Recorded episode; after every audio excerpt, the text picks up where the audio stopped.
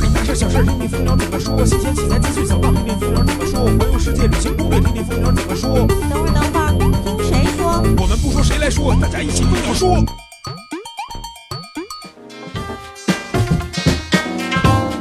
摄影谁来说？摄影蜂鸟说。大家好，我是主播老衲，欢迎大家收听最新一期的蜂鸟说。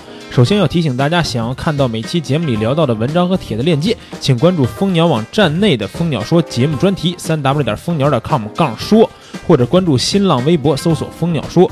每期节目上线都会附带节目专题链接，现在点关注，分分钟互粉不墨迹。另外要提醒大家，赶紧拿起手机搜索微信订阅号蜂鸟说，点了关注，我们还是好朋友。下面进入今天的蜂鸟制造。今年四月份，日本熊本大地震让多家影像公司受到了影响，这其中就有索尼工厂。根据目前的消息可以看出，索尼工厂受到了比较严重的损失，导致停工长达一个多月。目前，索尼已经暂停相机传感器的开发、制造以及外销。等会儿，等会儿，停止外销，那不就是说别人家别想再用大索尼的传感器了？我们都知道，目前很多相机品牌以及手机厂商都在使用索尼提供的传感器。索尼停止对外供应，如果仅仅是短期内为了缓解生产力问题而做出的决定，那也还好，毕竟忍一忍就过去了。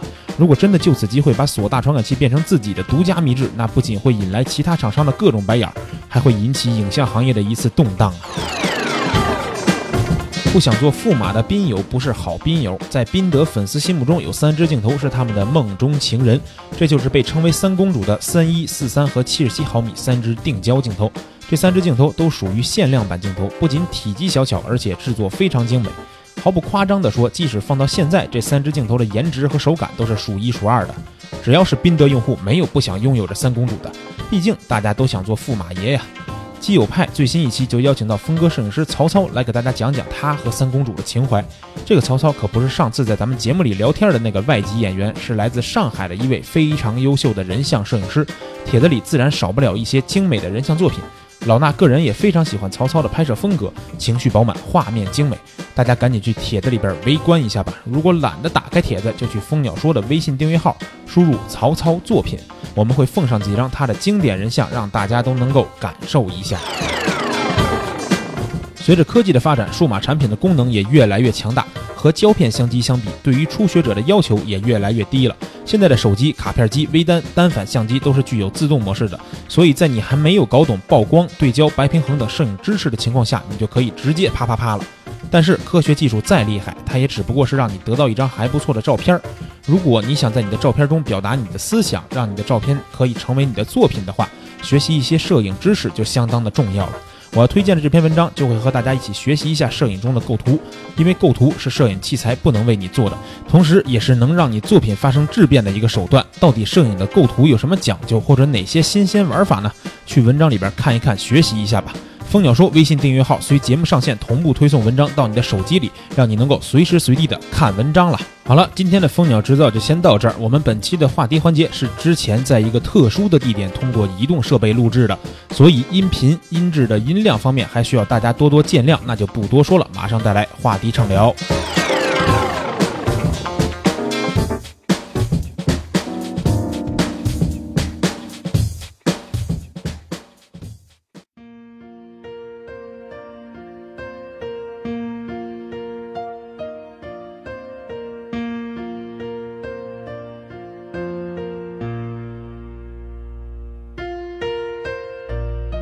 六一儿童节呢，我觉得很多朋友都会想到自己小时候的一些故事，但是有这么一些孩子，他们的六一儿童节是我们可能根本想象不到的一些情况。所以，我们现在这期节目的录制，您大家听到这个声音、这个音效，估计也知道我们又不是在咱们常规的录音室里边录制的了。那录制的地方呢，也是非常偏僻的一个小学里边。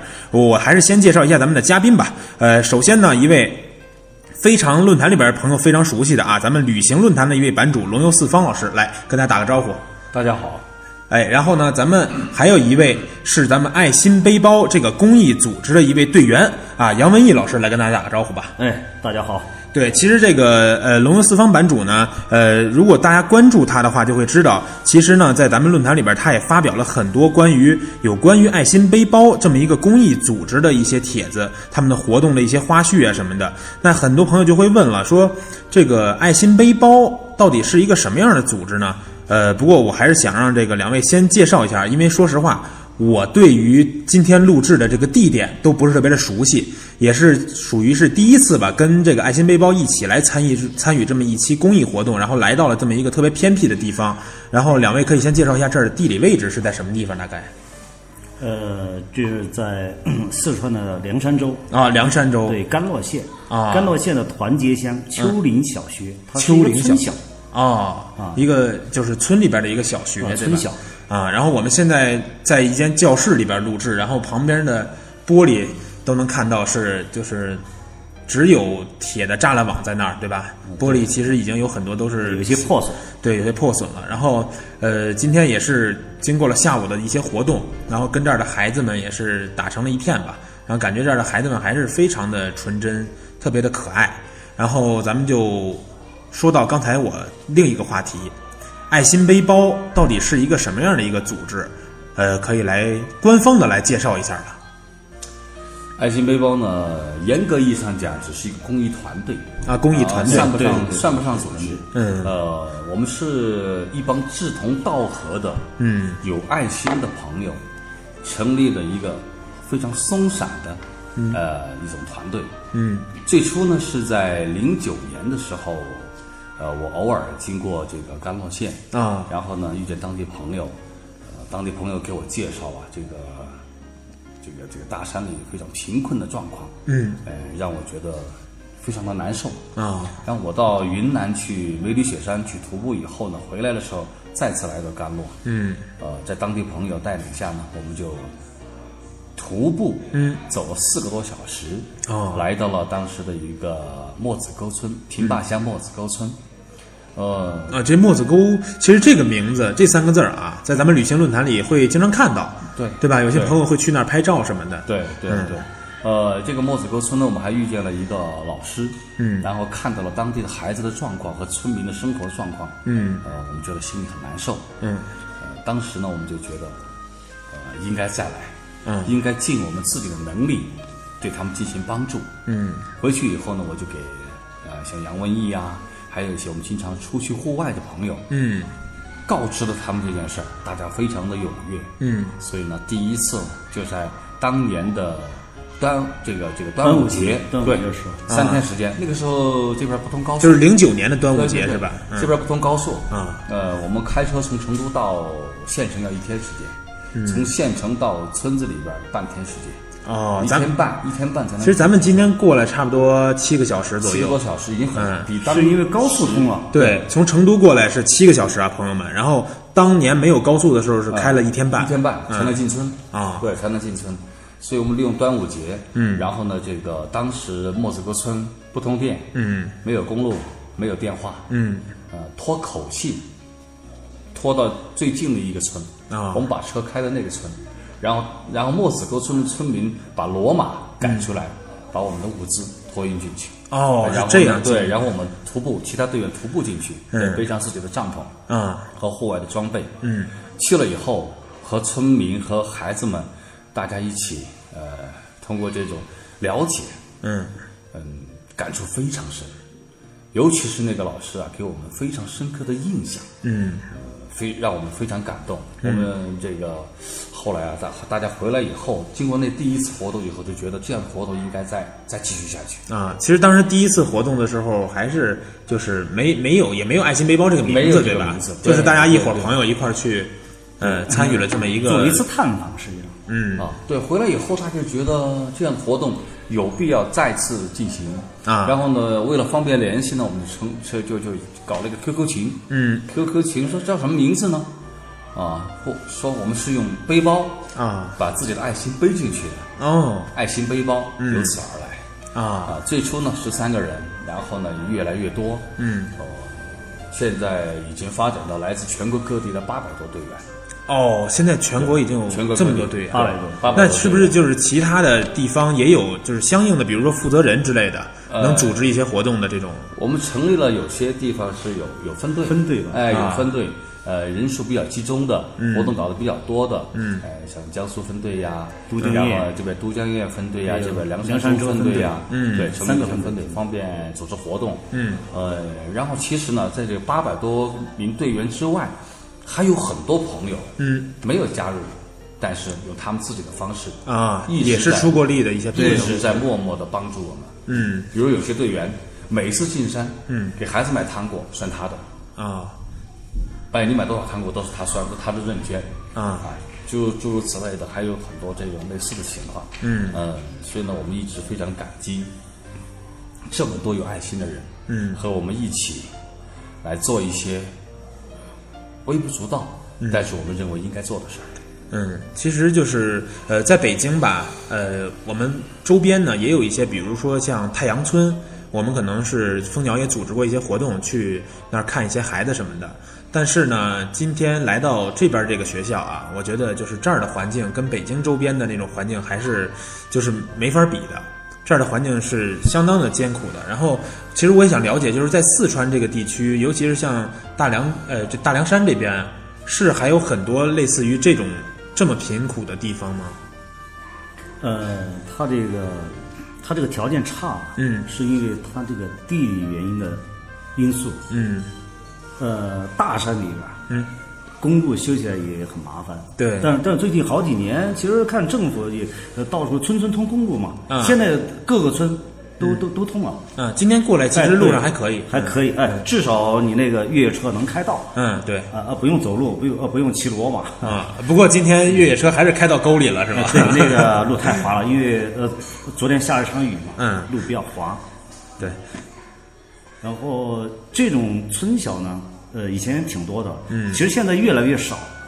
嗯，国家对这个西部贫困山区啊，嗯。它投入了也非常多，把啊很多一些村小和教学点啊拆掉合并，合并成为中心校，哦，然后呃这种技术制技术制，嗯，那那有时候师资力量也会相当集中一点。对对对，嗯。这样的更好。嗯否则以前的村小很多就一个村小就一个老师，嗯甚至就一个代课老师，嗯这个就有点麻烦。甚至有一个代课老师跟两个村小的所有学生上课。哦。上午给这个村小上上午一个下午。中午走六个小时，走走六公里路，六公里。一个多小时，到第二个村啊。给孩子们上课，上课？所有年级，对，然后晚上又回来。啊。所以从零九年到现在七个年头过去了，嗯，我们真的明显看到了，就是包括这个地区的道路、交通，呃，对教育的投入，教育的投入教育的投入，这个变化是非常大的。嗯，呃，只能说原来的基础嗯。很差，以前现在的变化真的很大。对，因为就是其实咱们呃蜂鸟风光论坛一个版主叫看着左边，他其实也是在成都，应该是也他也是凉山这边的。然后呢，他也是做这种公益嘛。然后之前我们就看到过他的作品，就是有一张是他在拍的，好像就是凉山这边的某个学校。然后就是他是没有教室的，是在一个类似于山头那种地方。然后孩子们的这个书桌啊、凳子都是只是在室外摆着，然后也没有棚子呀什么的。然后一个老师在前面有一块板在上课。所以说，现在我们看到，虽然说今天我来到这个地方，觉得呃教室还是非常的感觉呃不是那么理想吧，但是其实比那种状况要好很多了，对吧？那咱们今天所在的这个地方，算是就是算是这个大凉山这边的什么一个水平了？是中等，还是说还是已经是基本最差的了？如果在大凉山的村小里边，嗯它这个呃算中等，哦，算中等，算中等。那是那等于说我这次还是没有见识到最贫困的那种小区，对吧？没有没有啊，呃，没有，还有个这个原因，嗯。就是以以前你呃您可能会看到，嗯但现在很多都拆掉了。啊，拆掉了以后，然后逐渐他会呃教教育部门啊，他把一些村小合并了以后，嗯。已经没有很少了，还有但非常少。啊。下一步逐步都都都会拆掉合并。嗯。对。那其实今天咱们过来，呃，下午经过了很多这种游戏，包括跟孩子的互动，赠送了很多的礼品。然后呢，呃，我觉得孩子们都就是特别的开心，而且呢，比如说我会在现场拍了很多给孩子们拍的照片，当场打印出来送给他们。我觉得他们拿到照片的时候，都是眼睛里边那种渴望的感觉是，就是平时很难见到的。所以我我也想知道，不知道你们两位了解不了解啊？就是如果说我们没有来到这个地方，因为我们不可能说在六一儿童节的这个时间段能去到所有的这种贫困的小学，那其他我们如果去不到的这个地方，这些孩子们他们会怎么度过这样一个儿童节呢？你们了解吗？有些在我们之前去的一些学校给他们过六一儿童节，嗯呃，在之前的话，他们可能就在教室里边儿，嗯呃，挂着彩条，啊然后、呃、弄了小纸片儿，嗯让学生写写写写点心愿，啊呃，也可能会有一些小小的游戏，嗯呃，但是在我们比如说我们去的有些学校，孩子们上课的体育用品是什么呢？嗯，是废弃了的轮胎，啊然后在泥在在泥泞不堪的操场里边儿滚轮胎，滚轮胎哎，就是一种滚轮胎比赛活动了。啊啊，呃，然后两个小女孩蹲在那个湿滑的斜坡上面，嗯。往下滑，就像坐滑梯了，嗯。啊，就是这种游戏，它没有其他什么呃这种这样这样没有条件，嗯。像咱们城里的孩子到了六一儿童节，对吧？穿上漂亮的衣服，对然后哎化化妆上舞台去表演，对，或者说，呃，如果学校没有组织活动的话，家长也会带着，对吧？对去呃动物园呀、游乐园呀、呃，科技馆，你想去到的地方，反正那天你想要的东西都能满足。对，这是城里的孩子的状态。所以说，其实这边的孩子，我觉得他们可能对于这样一个节日，他们自己的需求也是微乎其微的，对吧？也是没有太多的需求的。一三年的时候，我们在呃三十户村，嗯，给孩子们过了一个六一儿童节，啊，呃，刚好那个当时他们那个小学那个班啊，嗯。呃，毕业了，嗯。毕业的时候呢，班主任老师就问他们：“你们毕业了有什么心愿啊？”嗯。孩子都十几岁了嘛，呃，他们说他们想吃香蕉，啊，因为很多孩子没有吃过香蕉，没有吃过葡萄，嗯。没见过火龙果，嗯。也没见过芒果，老师都没见过。嗯。所以我们那次我们就买了，在城里买了大量的各种各样的水果，嗯。然后去给他们搞活动。嗯。刚好有个老师呃退休了，六十岁，嗯。买了他们全村可能是第一个蛋糕，嗯，全村的孩子，他们也是第一次吃吧？应该。对，第一次来吃第一次过生吃过生生日蛋糕，对，嗯。全村的孩子。我在城里订孩订蛋糕的时候，老板问我要多少盘子，我说你给我四十个。啊他说要那么多吗？我说对，我说我要那么多。嗯因为我就给他讲为什么要这么多。嗯，老板说没问题，全给你给你多送一些。嗯那是全村第一次，孩子吃生日蛋糕，包括那个老师六十岁。嗯就是这样的情况呢，呃，当然真的逐渐的减少。嗯我们也希望呢，这样的情况呢，啊、会越来越少。嗯今天来的这个地方相对来说，嗯，条件啊、呃比那些地方会好很多。嗯，其实就是感觉孩子们的这种愿望真的是非常的小，对吧？非常的小。然后呃，其实之前我是接触过爱心背包的，呃，在是一三年吧，13年底啊，对龙板当时是带着几个孩子去到北京，然后当时去央视录制了呃《温暖中国身边好人》，对吧？对对呃，那么一个获奖，那么一个奖项的一个颁奖的晚会。然后当时带的那几个孩子，就是我也是第一次见，然后他们穿着民族的服装在现场录制，然后当时我跟玉溪嘛，对都在下面。对，其实之前的，就是之前颁奖的一些朋友上去的时候，因为当时温暖温暖那个身边好人有很多，就是感觉很有感触。但是当那些孩子上去真正这个朗读的时候，然后龙板上去一拥抱的时候，我跟玉溪在下面就是哭的是稀里哗啦的。那突然就是不知道是哪儿来的那种情感一下涌出来了。然后我也想知道，就是当时荣获了这么一个奖项，然后呃也算是在中央电视台这么一个大的媒体家喻户晓，让爱心包包、爱心背包这个名字传到了更多的地方，对吧？这样一个事情对你们之后再继续做这种公益事业有什么帮助吗？有哪些方面的一些帮助？呃，首先肯定影影响是扩大了，嗯呃，这个是肯定的，嗯，更多人通过这个央视这这一次那个颁奖晚会啊，嗯，呃，认识到了爱情背包，对。然后很多人就通过这个 QQ 群啊，嗯，呃，来想加入，嗯。想加入，加入呢，然后越来越多。我们从二零零九年，咱们十三个人啊，就是也也也算那个啊，那是初始团队是吧？嗯十三个人，到现在八百多，八百多人。我觉得中间啊，特别就是那个中央电视台那个节目刚一播出完了以后，嗯，哗哗的不停的有人加，那几天简简直忙啊，就加 QQ 群是吧加 QQ 群，嗯啊，呃，这个影响是有。另外呢，呃，更多的人他愿意以这种微公益的方式，嗯。他觉得他可以接受。啊，哎，你对我没有特别的这种限制，我们没有，嗯，他觉得哎这个非常好，嗯。这样我们呃队友大家把这个联系建立起来，嗯，然后去每一次活动的时候，大家会呃把这个活动发布出来以后，嗯。大家就你十块我一百的这样凑一块儿，嗯。一次一次的解决了很多问题，包括您您您今天到这儿，您面前这个课桌，嗯。也是大大家伙儿一块儿凑钱去定做运上山来，啊，而且有有这每一张安装对。对每一张课桌都是咱们那个安吉园队友安装的，啊，就是上一次来的活动的时候给他们带来的这种新课桌是吧？对？前年啊，前年，前年。嗯，然后其实我觉得就是做这种公益，那个晚会之后，其实还是最简单一个事儿，就是人多力量大，对吧？对对。参与的人多了，自然我们这个事情做起来就相对简单一些了。人拾柴火焰高嘛，对，还有一点就是，呃，全国嗯。类似的这种公益呀、慈善啊这嗯种团队组织成千上万，非常多。呃爱心背包能获得这个殊荣，嗯。就是他们编导告诉我们的，因为你们做的非常实在。嗯。实话实说，我们做的事儿非常小，和其他的这种这种团队相比，真的很小，我们的实力也非常弱。对。但是我们就是做到实在，实在的什么地方呢？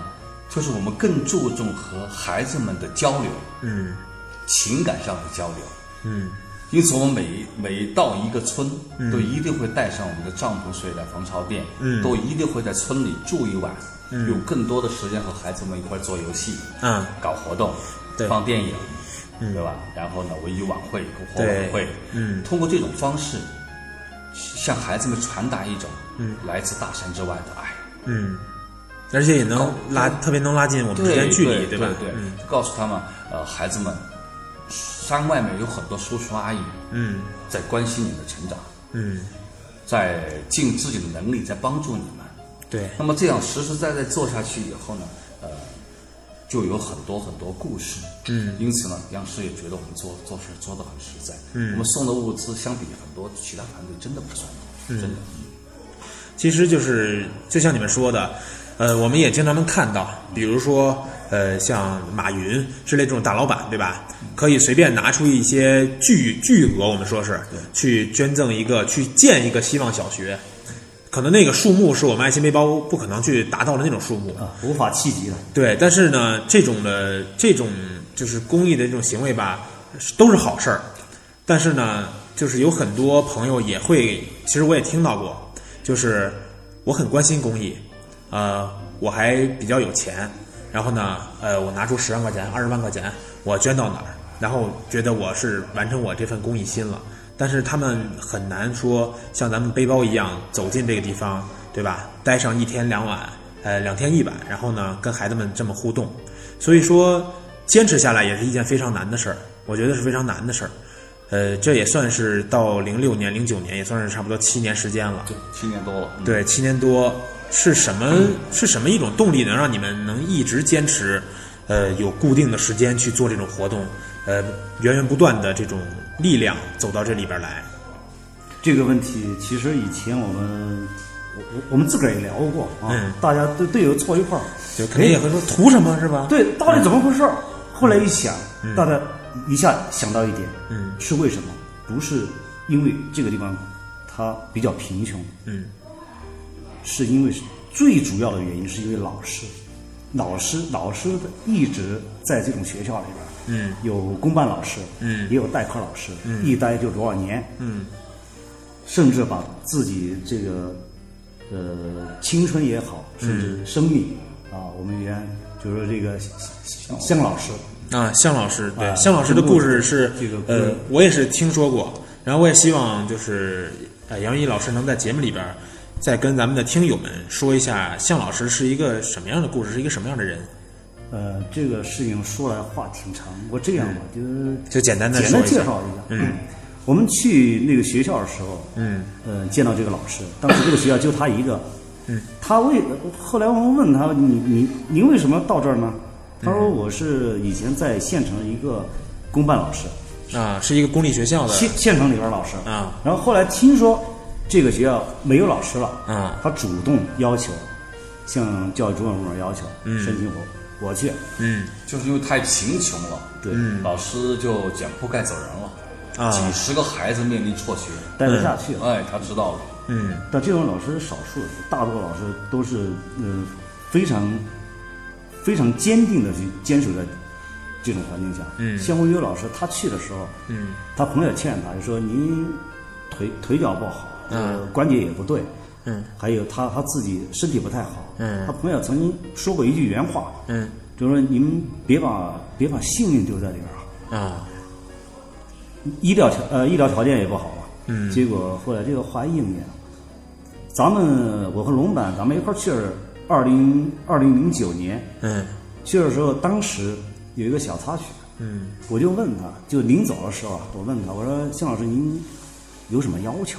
嗯。呃，物质物质方面的，您说出来，嗯。下次再来的时候，我我给您带过来，或者我我给您呃托人给您送送过来。啊他提了两个要求，嗯。他说我第一，嗯。想想要一双鞋，啊。呃，劳保皮鞋那种，啊。就是那个黄色儿的那种，啊。土黄土黄那个劳保皮鞋。翻毛翻毛牛皮，，啊对。第二，想买药，哎，我什么药？他说我有那个风湿关节炎，风湿性关节炎啊，对，我就看他把药给我看，我就记住这个药名了。嗯。记住我回回回成都以后，因为我父母以前都在制药厂嘛，嗯。对药挺熟悉的。嗯。我就问我爸，我说这个这个药好买吗？啊。他说因为哎停产了，这个药啊，已经停产的药。呃呃对对对停产了。然后他是在那个去买的黑市，什么五十块钱一瓶。儿，哦这个药我都呃名字我都记得，叫复方风湿敏胶囊，啊。河南中原制药厂生产的那个。嗯。呃后来已经有替代药。了。嗯。但是他他他说就这个药，我觉得吃吃下去治我这个病好，嗯。我帮他买，呃也买不到，后来买了一些替代的药，嗯。啊，呃这个是他一个心愿，啊。结果在就在第二年啊啊第二年，我们还没去的时候，本来说安排国庆以后，呃还去那个学校，嗯。结果一个噩耗传过来，嗯。呃走掉了，嗯。走掉了，然后他走以前。嗯。到成都看病，嗯。他爱人说，嗯。呃，咱们给爱情面包打个电话吧，嗯。这样成都他们不熟悉嘛，嗯。这样有呃他们成都人嘛，他对城市比较熟悉嘛，可能少走弯路嘛。嗯。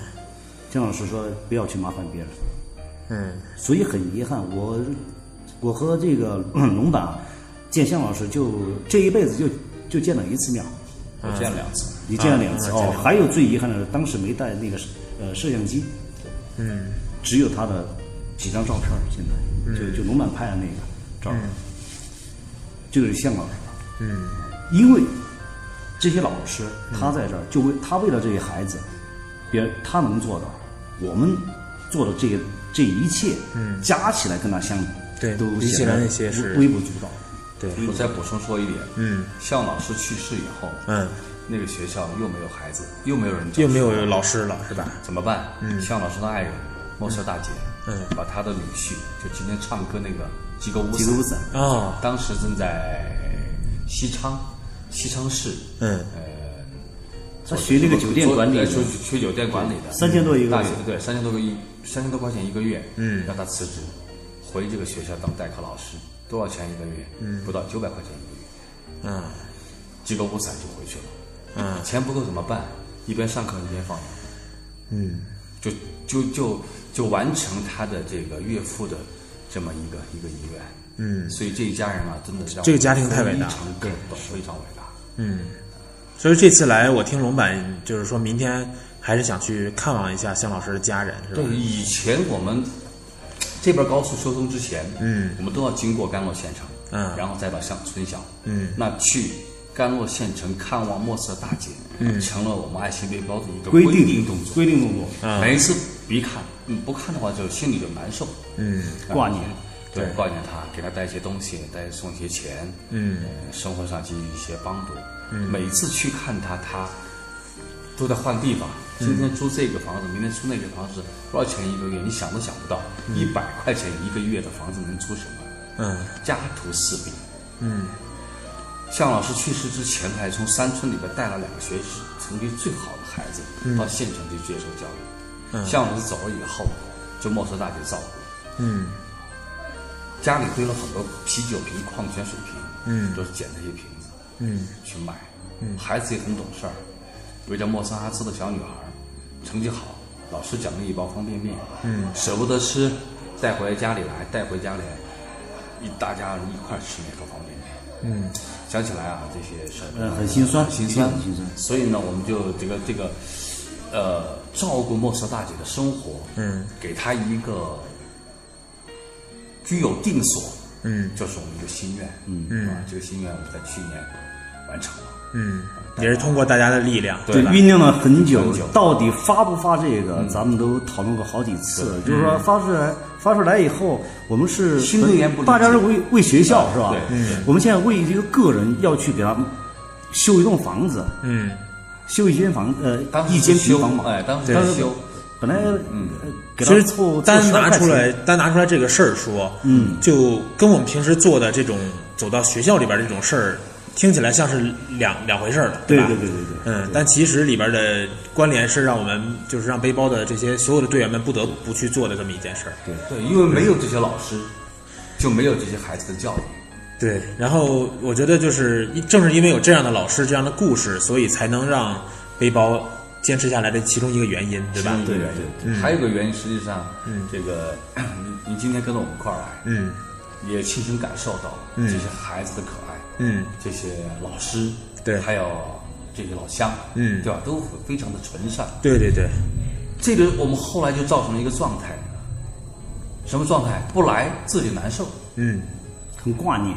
还这个很多媒体在采访就问我们了，你们为什么那么执着？为什么那坚持？我说真的不是我们在坚持，嗯是我们不得不来，作为自己内心的一种需求，嗯想来看这些孩子。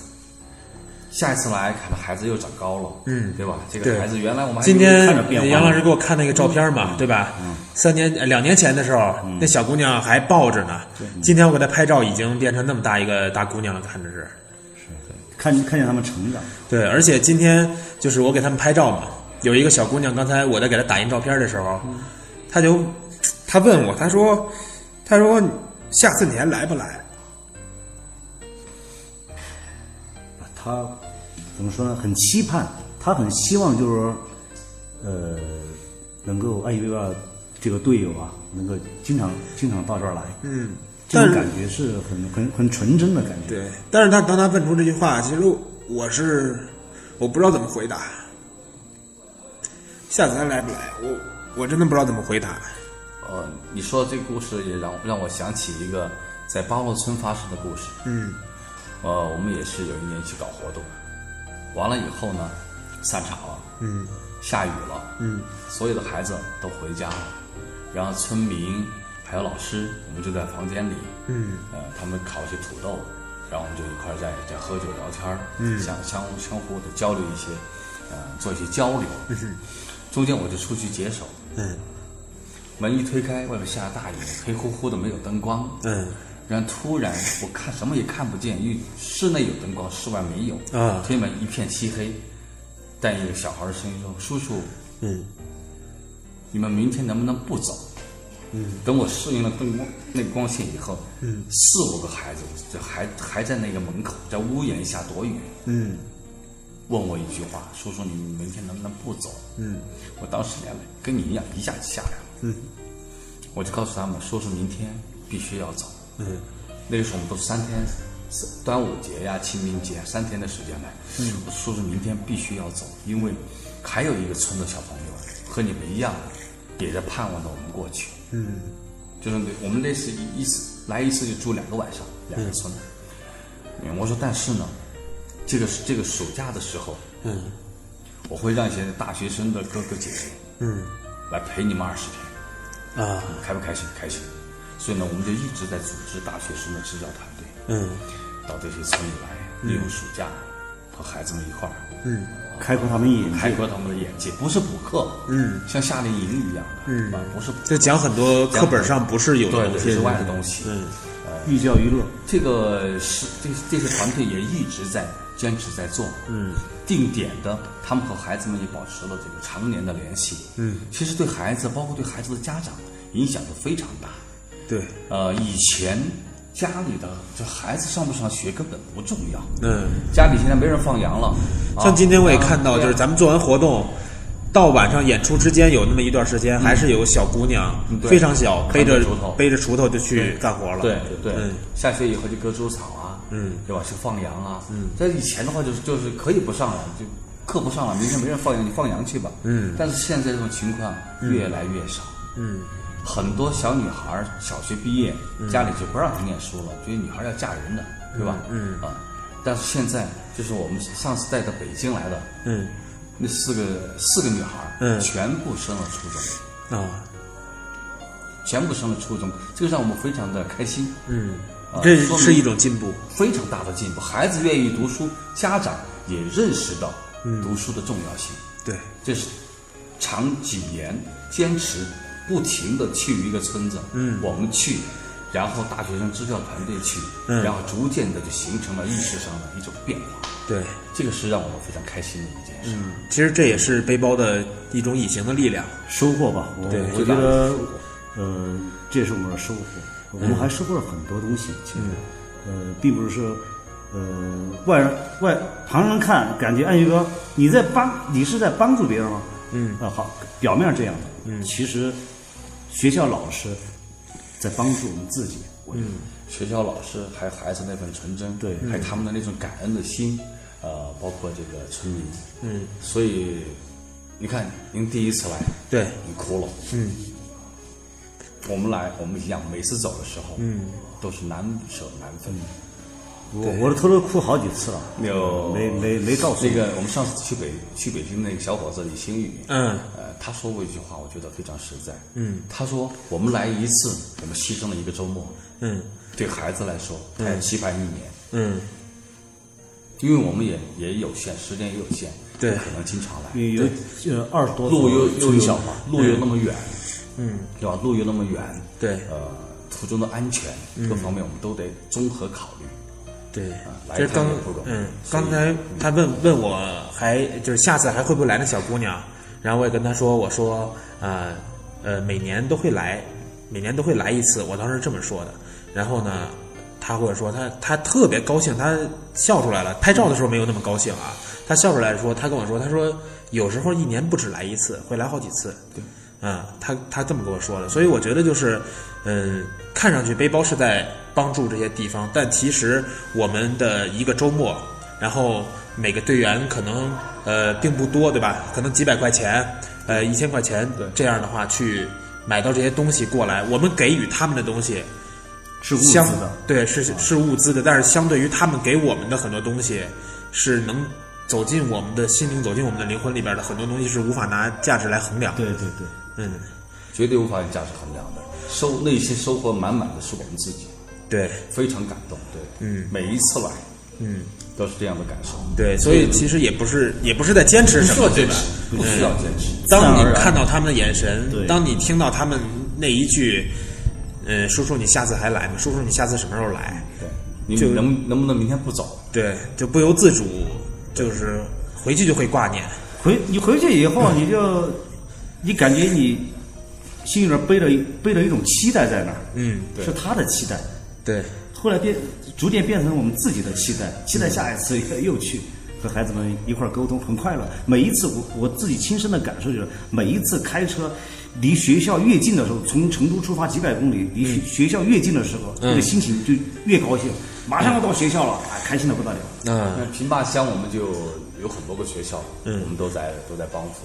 每次一快到平坝乡的时候，我们给平坝乡的这个朋友，当地朋友就说，我们就像回家一样。嗯，这样感觉又回家了，又可以看到那些可爱的孩子，又可以看到那些令我尊敬的老师。嗯对，嗯，其实我觉还需要，坚持吗？对，我觉得不，就是不需要坚持。自然而然嘛，是。嗯，对，其实刚才呃也分享了一些故事，包括我自己的经历，都是呃让我在来之前是没有想到的，绝对没有想到的。然后呃，我觉得既然咱们这期节目就是说到，既然咱们也算是一个呃这么一个组织嘛，对吧？民间的组织。团队。团队。团队团队。对团队。然后呢，呃，也想让更多的这种朋友们，比如说呃，他们有一些周末可能有一些时间，对吧？想投身于公益事业，呃，可能说不是事业吧，想投身于这种这种有乐趣嗯，能得到一些能得到很多很多东西的这种呃这种事儿来当中来说，公益活动。啊，他们怎么样能加入咱们这个爱心背包的团队，或者说就是是不是我必须我必须要你你是要有这种我们说资金的这种啊、能力，要有能力去捐赠啊什么样的这种人才可以。呃，我曾经就就您这个问题啊，嗯，曾经我在团队里边儿，呃，最近几年，呃，我给很多新加入的队友，嗯。我都跟他们解释过，嗯。就是说，他说，呃，我我应该怎么做？嗯。我说，您关注都是爱，嗯。呃，您也可以一一块钱或者一支铅笔嗯。交给我们，嗯。我们带到学校送到学生手里边。嗯。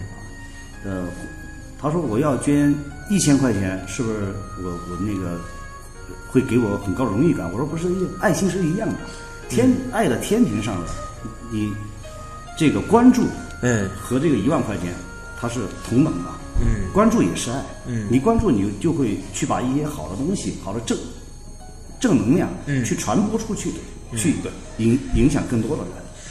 对，其实这个我觉得也是刚才两位提到的一个词儿，叫微公益，对吧？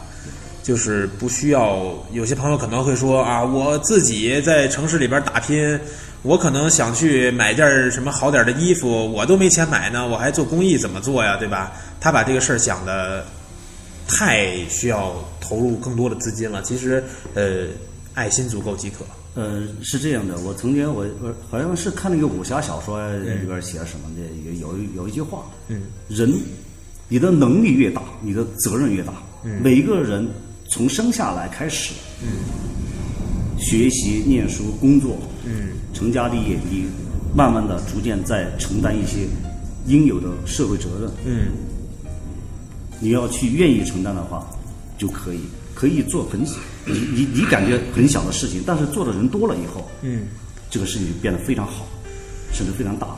嗯。不需要一个人做很多，需要咱们需要的是每一个很多人做一做一点点点就可以了。对，这就是爱心背包嗯，呃，提倡了微公益的概念。嗯。呃，我们从一开始嗯。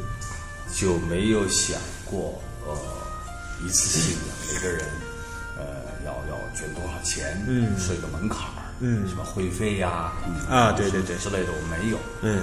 呃，你有愿望加入我们，嗯。就表明你有爱心。嗯。你的关注，刚才文艺说，你的关注，嗯，你的传播，就是一种正能量的传播，对。让更多的人来关注这些孩子、这些老师，是我们最大的愿望。嗯。只要对老师好，对孩子好，嗯我觉得都是都是一种一份一份爱心的这个这个付出。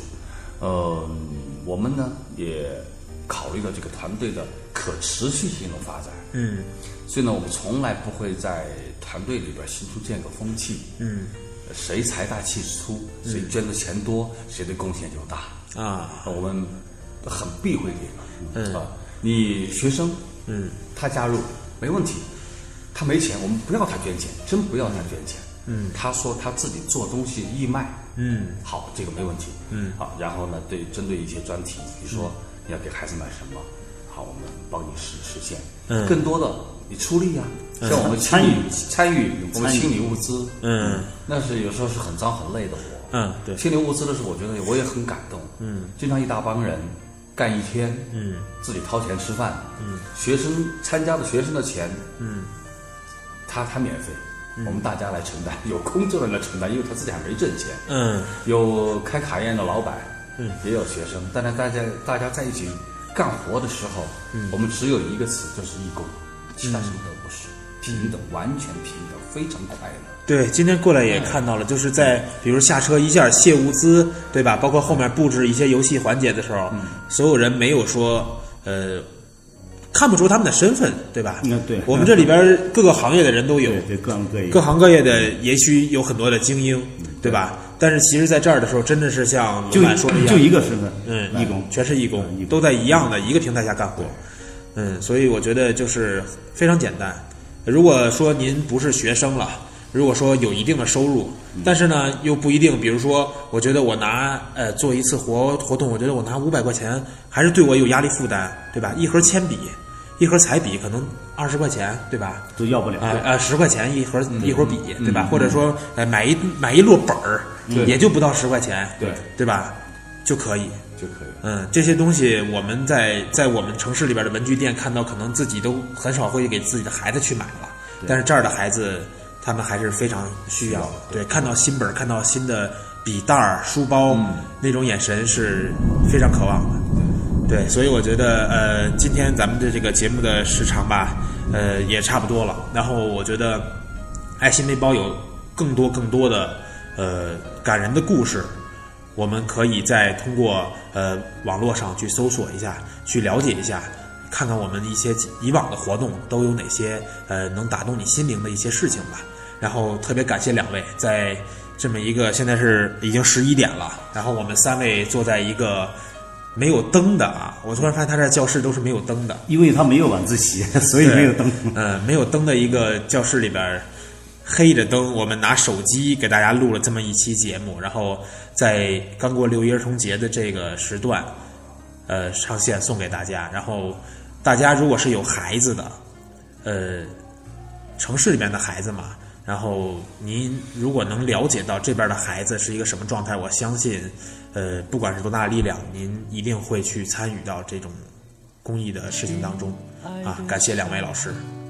然后咱们现在我看外面这个当地的朋友们也是弄了这个篝火是吧？对。然后刚才大家也听到外面其实还是有一些可能有一些噪音啊，外面咱们这个背包的一些我们说义工的队友们对吧，在外面还是没有睡，然后还有一些孩子呀，包括当地的一些朋友都在一块儿像团聚一样对吧？嗯，然后我们相当于是回家了，我们也我们就也出去参与到他们当中吧。然后这期的话题畅聊环节就先到这儿，然后我。呃，这期还要跟大家说，就是咱们的呃听友互动，还是只能老衲回北京的时候，到时候一个人给大家来读了。那下面呢，就进入咱们这个传统的小课堂的环节啊。小课堂之后是听友互动，最后再次感谢两位老师。好，谢谢，谢谢。我亲爱的小孩，为什么你不让我看清楚？是否让风吹熄了蜡烛，在黑暗中独自漫步？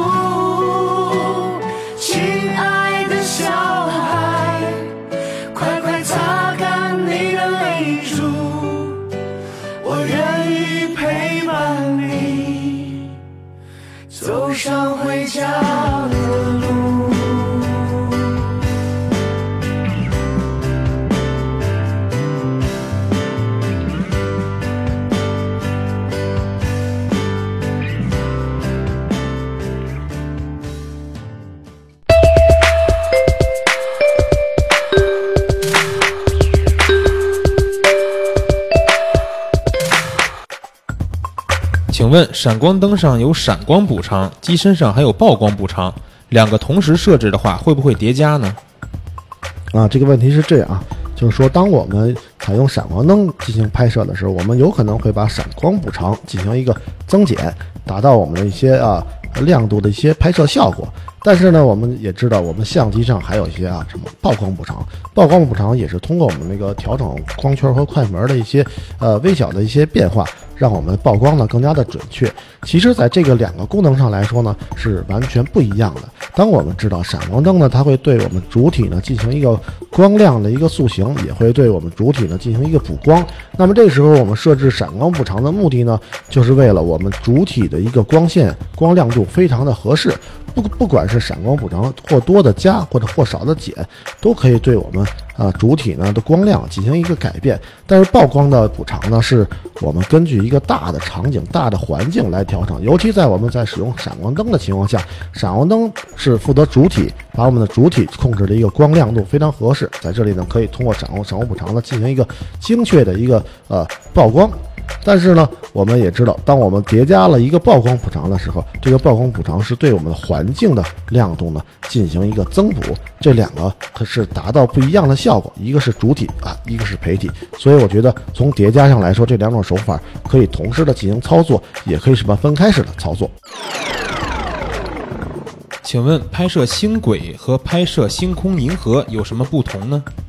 嗯，如果从这两方面来说呢，我们首先要了解相同点，我们才能知道啊，我们哪哪点是不同的。那么我们说拍摄星轨和星空都是一个以夜晚来操作拍摄呃天空的这么一个场景。那么相同点，我是觉得从嗯整体的使用三脚架、使用快门线，或者是关闭镜头的防抖等等这样诸多的一些设备设或者诸多的设施，我们要进行了一个完整的一个操作。呃，那么在这之后呢，我们要说一些不同不同点呢，首先是曝光。我们曝光呢，呃，拍摄星轨呢是一个什么小光圈，一个长时间曝光的一个结果；拍摄星空呢，我们是用用一个大光圈，用一个相对较短的时间来进行拍摄，这是两个啊极为不同之处。而且呢，在拍摄嗯星轨的时候呢，我们往往会。呃镜头指向北极星，在这个时候呢，拍摄一个圆形的什么啊星星在空中划过这个轨迹的状态；而在拍摄星空的时候，我们往往会找到我们星系的银河的位置，通过季节的不一样啊，或者说我们纬度的不一样，我们要找到我们银河的这个位置来进行创作。纪实摄影的价值是不是很多时候不一定能在当下被发现或者认同呢？如何正确的看待一张照片的价值和意义呢？这是一个非常好的问题。纪实摄影如何体现它的价值？是当下来体现，还是说我们过多少年之后才会被认可？那么从我们的摄影的方式上来说呢，呃，有两种一个大的一个方式。从纪实摄影来说，有客观的一些摄影的形式，有主观的一些摄影形式。我个人觉得主观的形式呢，可能更容易被当下认同，但是客观的摄影形式呢，往往我们要通过时间间的积淀，最后被拿出来被大家的来认识了解，会有一更深刻的认识。在这里呢，举一个非常小的例子，就好像我们家庭的合影，有些时候当时看我们会哈哈一笑而过，但是经过十年、二十年的沉淀，我们会觉得当时的历史的一个这个瞬间是啊弥足珍贵的。所以，诶，从整体的纪实摄影来说呢，我觉得有些的摄影风格呢是适合当下来给大家来观看的，有些的摄影的一些风格呢是需要留存若干年之后我们再共同分享的。呃，如果从意义上来说，我觉得两种照片的意义都是巨大的，都是有啊历史的价值，都是。有非常重要的社会的意义，或者说家庭的意义，或者说个人的意义，呃，没有谁比谁的高和低，只是说我们一个摄影人要通过什么样的形式表现我们观察的事物，我们观察的点，呃，通过我们想要表达的这个主题，我们确定了我们的表现手法进行创作，这个是非常理想的一个状态。请问为什么没有一支幺六三百恒定一点八光圈的镜头呢？大家伙儿都等着你做呢。更多摄影知识，敬请搜索关注微信服务号“蜂鸟微课堂”。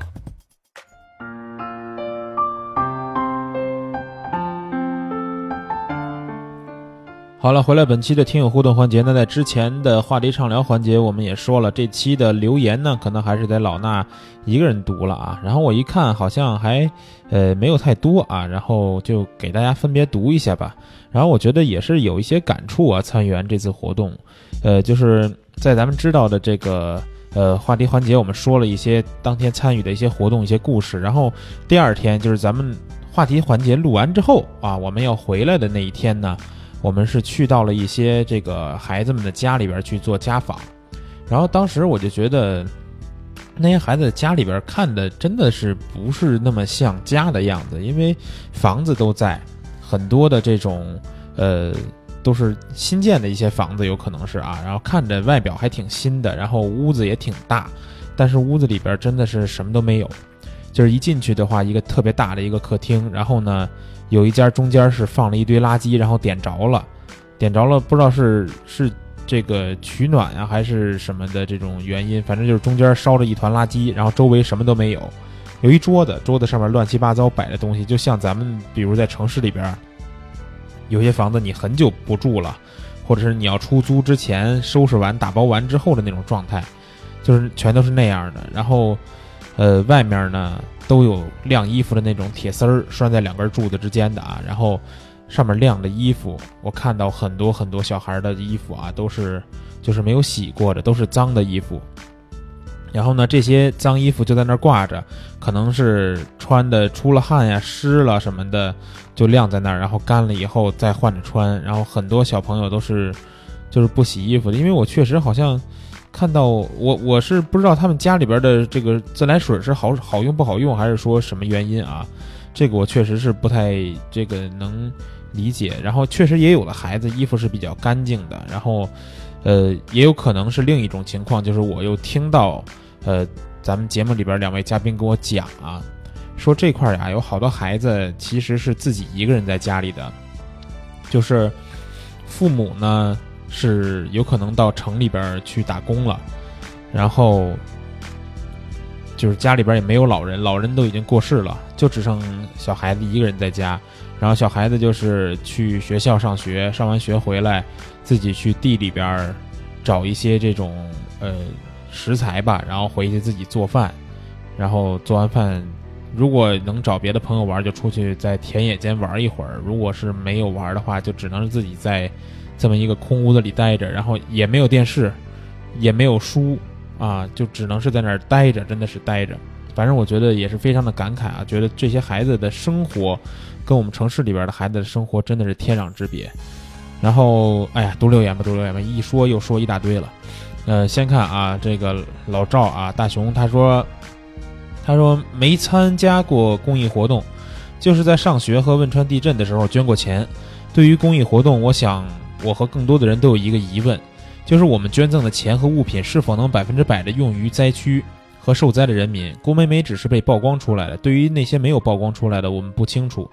我赞同公益活动，但是必须一切都公开透明化，不能举着公益活动来填满自己的口袋。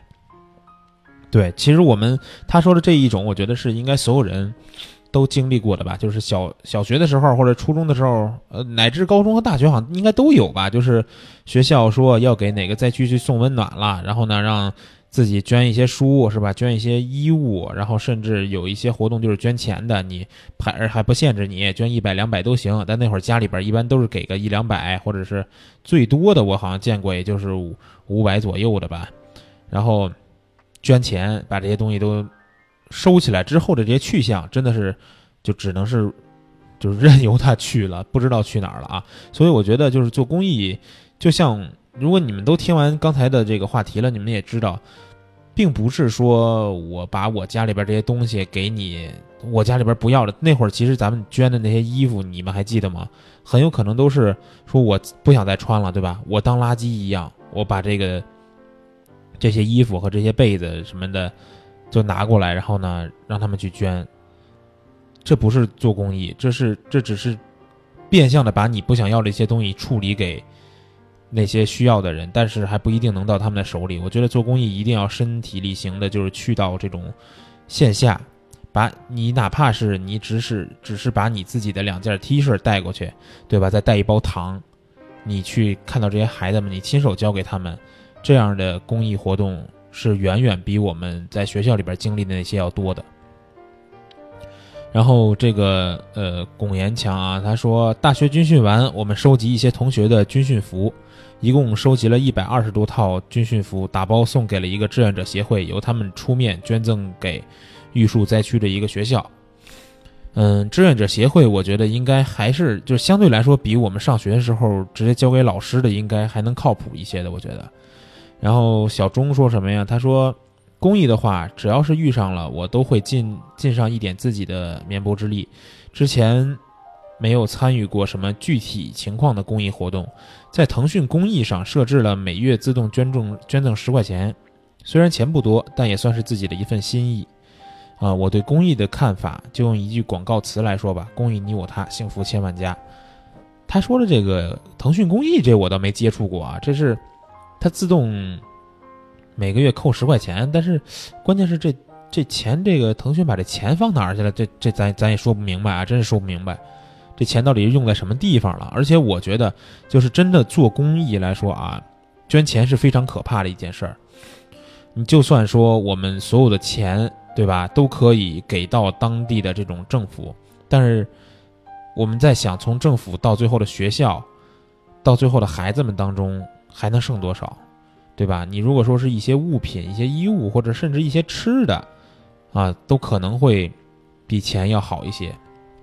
然后呢，行动王说，仅仅参加过几次捐赠啊，被遗弃的先天残疾儿童的天使之家的活动，感觉去过以后确实会影响自己的照片，相由心生吧。嗯，土逼 number one 说，我就来露个脸，说前几期没赶上，没赶上。印象中的公益活动呢，貌似是学校的捐款啊，也是学校的捐款了。然后，呃，哎呦，这是下面要进入刑警大哥的时间啊！这期留言有点多，呃，但是我一看整体留言数还行啊，我要不然就给大哥都读一下吧。啊，他说最近向老衲介绍了一位做公益的摄影人，是我认识多年的好友，呃，曾经呢经营二手和收藏摄影器材的器材店，很有造诣。一次偶然的机会，他采风路过青海祁连，当地人生活状态给他很大的触动。后来多次发起募捐，帮助那里边的人。感兴趣的朋友可以关注他的微信订阅号，这个号是什么呀？sy 九幺六啊。他说里边还有很多的游记，有所见，有所思，有所感。有句话叫“穷则独善其身，达则兼济天下”。改革开放以来，一部分人先富了起来，但是有的人穷奢极欲、冷酷吝啬；有的人乐施好善、热衷公益，体现出不同的人生境界。帮助别人也是帮助自己。付出了爱心，收获了幸福，这种内心的欣慰和感动和满足感，是任何物资享受都给不了的。最伟大的就是爱的奉献。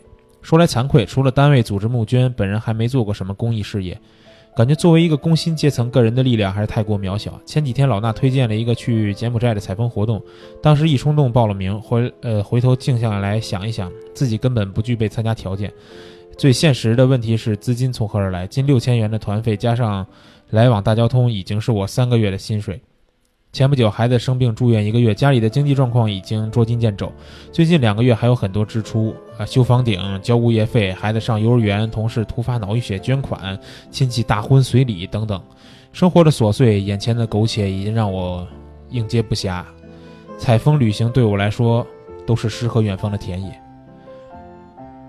唠唠叨叨唠嗑这么多，回到正题，如果我们没有能力兼济天下，至少要做到独善其身。作为一个普通人，即使没有力量去做公益，但至少要对做公益的人报以仰视和尊敬的态度，而不能去泼凉水、说风凉话。这是一个公民最基本应该做到的。希望一些公众人物和媒体也能做到，多一些正能量，把爱传下去。啊，星星大哥的留言我是都给读完了啊。然后我觉得，呃，如果说自己的这种经济状况吧，确实有限。这其实我跟背包的很多这个同学队友也都聊了，经济状况有限，就没有太多的能力去帮助别人，对吧？因为我们说背包的活动，就算是线下，对吧？我们可以带很少的东西，比如说我花一百块钱去买一些糖和用具，我可以带过去。然后呢，也是需要拿出时间的，对吧？有。虽然不多，但是呢，一个周末啊，拿出时间来，然后去到现场，路上我们是开车过去，然后开车的油费大家还要 A A 一下，然后路上的餐费也要 A A 一下，其实也不是太多吧。我觉得这个东西大部分的朋友应该都是能接受的。所以说，就是做公益呢，并不一定说我们要有多少钱，要有多少时间啊，拿出来一个周末而已。然后呢？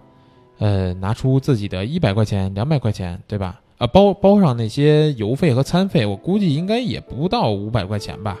然后呢，就可以去一趟。然后去到那里边啊，现场的那些孩子们，山区里边的那些儿童，他们带给我们的东西，远远要比我们带给他的这几百块钱的这些物资多得多。那份真实和感动啊，在城市里边你是很难接触到的。然后舍友毛驴他说还真的参加过挺多的，感觉有些公益都太过于形式和商业，真正得到帮助的却很少。搞活动的时候响声大啊，活动后就雨点小。确实是，现在很多人都把公益这件事情当成一个，待会儿看那个别的听友留言，大家就知道大家把公益当成什么了啊。待会儿最后一个我读一下，再读一这叫臭鱼烂虾再现江湖啊。他说，公益活动要落实到受益人。曾经这个组织过很多相关的温暖活动，送书、送衣服什么的下乡。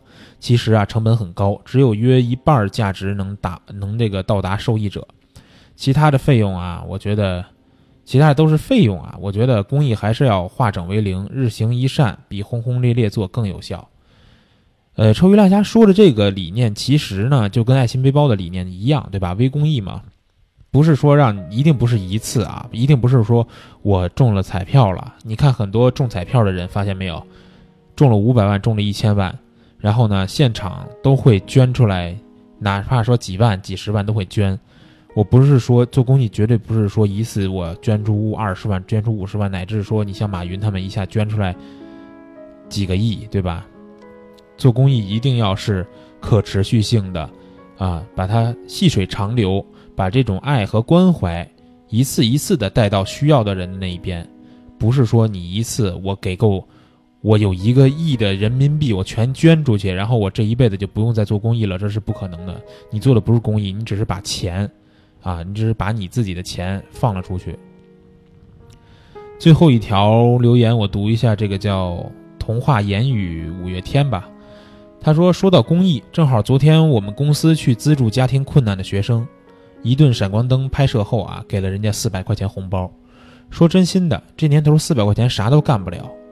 我们公司的这次公益活动，更多的还是形式主义，用摄影、用照片和新闻做到了企业正面宣传的作用。我心中真的是五味杂陈。其实这就是我刚才说的，很多人现在把公益当成了什么？就是当成了一个我需要去做的事儿。包括其实很多的这种公众人物，我们也能看到，对吧？去做很多公益。呃，当然了，其实我我很欢迎公众人物去做公益，就是因为他们虽然说啊，有很多都是，比如说娱乐新闻，我们能看到，对吧？你感觉他是在曝光自己，但其实他们也真的是把很多事情都做到了很细的地方。就比如说去到山区里边，真的跟小朋友们在一块儿，对吧？这种事情都是很好的，不管说目的为了什么，但是最起码他们做到了，比我刚才说的只是把一些钱拿出来，这样要强得多。然后我觉得，呃，这期的留言就读这些，然后呢，节目也接近尾声了啊。最后我觉得放上一首歌吧。呃，关于这次活动，其实我还有挺多想说的话，但是我，呃，就不能太耽误大家时间，一直在这唠叨了，因为。这种活动的感悟啊，我说再多，可能大家听起来也就觉得哦，是这么回事，是那么回事。但是如果你真的是亲身经历过一次的话，你会对那些孩子倍加的想念。现在就会再次的想念他们，然后想再一次的走到他们身边了。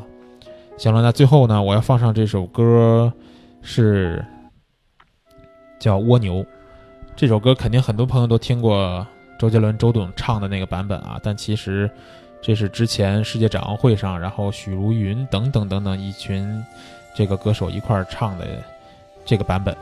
然后呢，在结束这期节目的同时，为什么放这歌呢？因为其实蜗牛就是靠自己的力量一步一步往上爬嘛。我也我我们也都是希望所有山区里边的孩子也能靠自己的力量去争取自己的未来，因为我们给到他们的东西，我们给到他们的物资是非常有限的，对吧？就像龙板说的一样，我们没有能力把他们每一个人都带出大山，需要他们自己的努力，一步一步往上爬，一定能看到更美好的明天。然后《蜗牛》这首歌其实也是正好预告一下咱们下一期节目啊，下一期节目的嘉宾是谁呢？微博上如果关注话题的你们也都知道了，下一期的嘉宾呢叫江小爬，对吧？如果你不知道江小爬是谁，那你就去百度一下吧，啊。在蜗牛的歌声当中结束本周的节目。咱们下周五啊，大来宾来了，朋友们，下周五不见不散。他的脸，小小的天，有大大的梦想，的着轻轻的阳光。阳光，往上。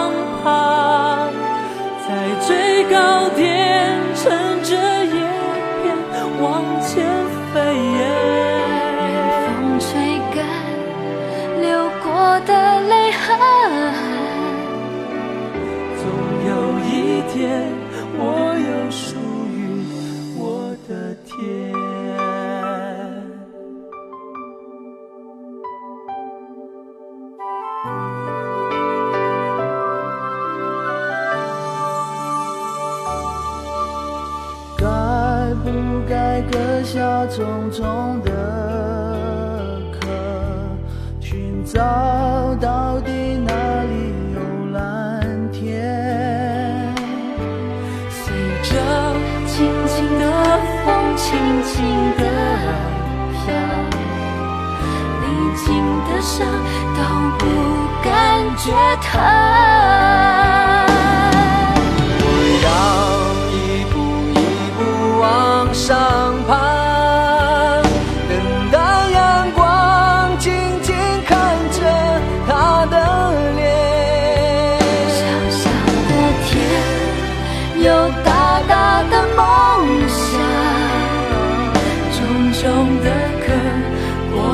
轻轻的摇。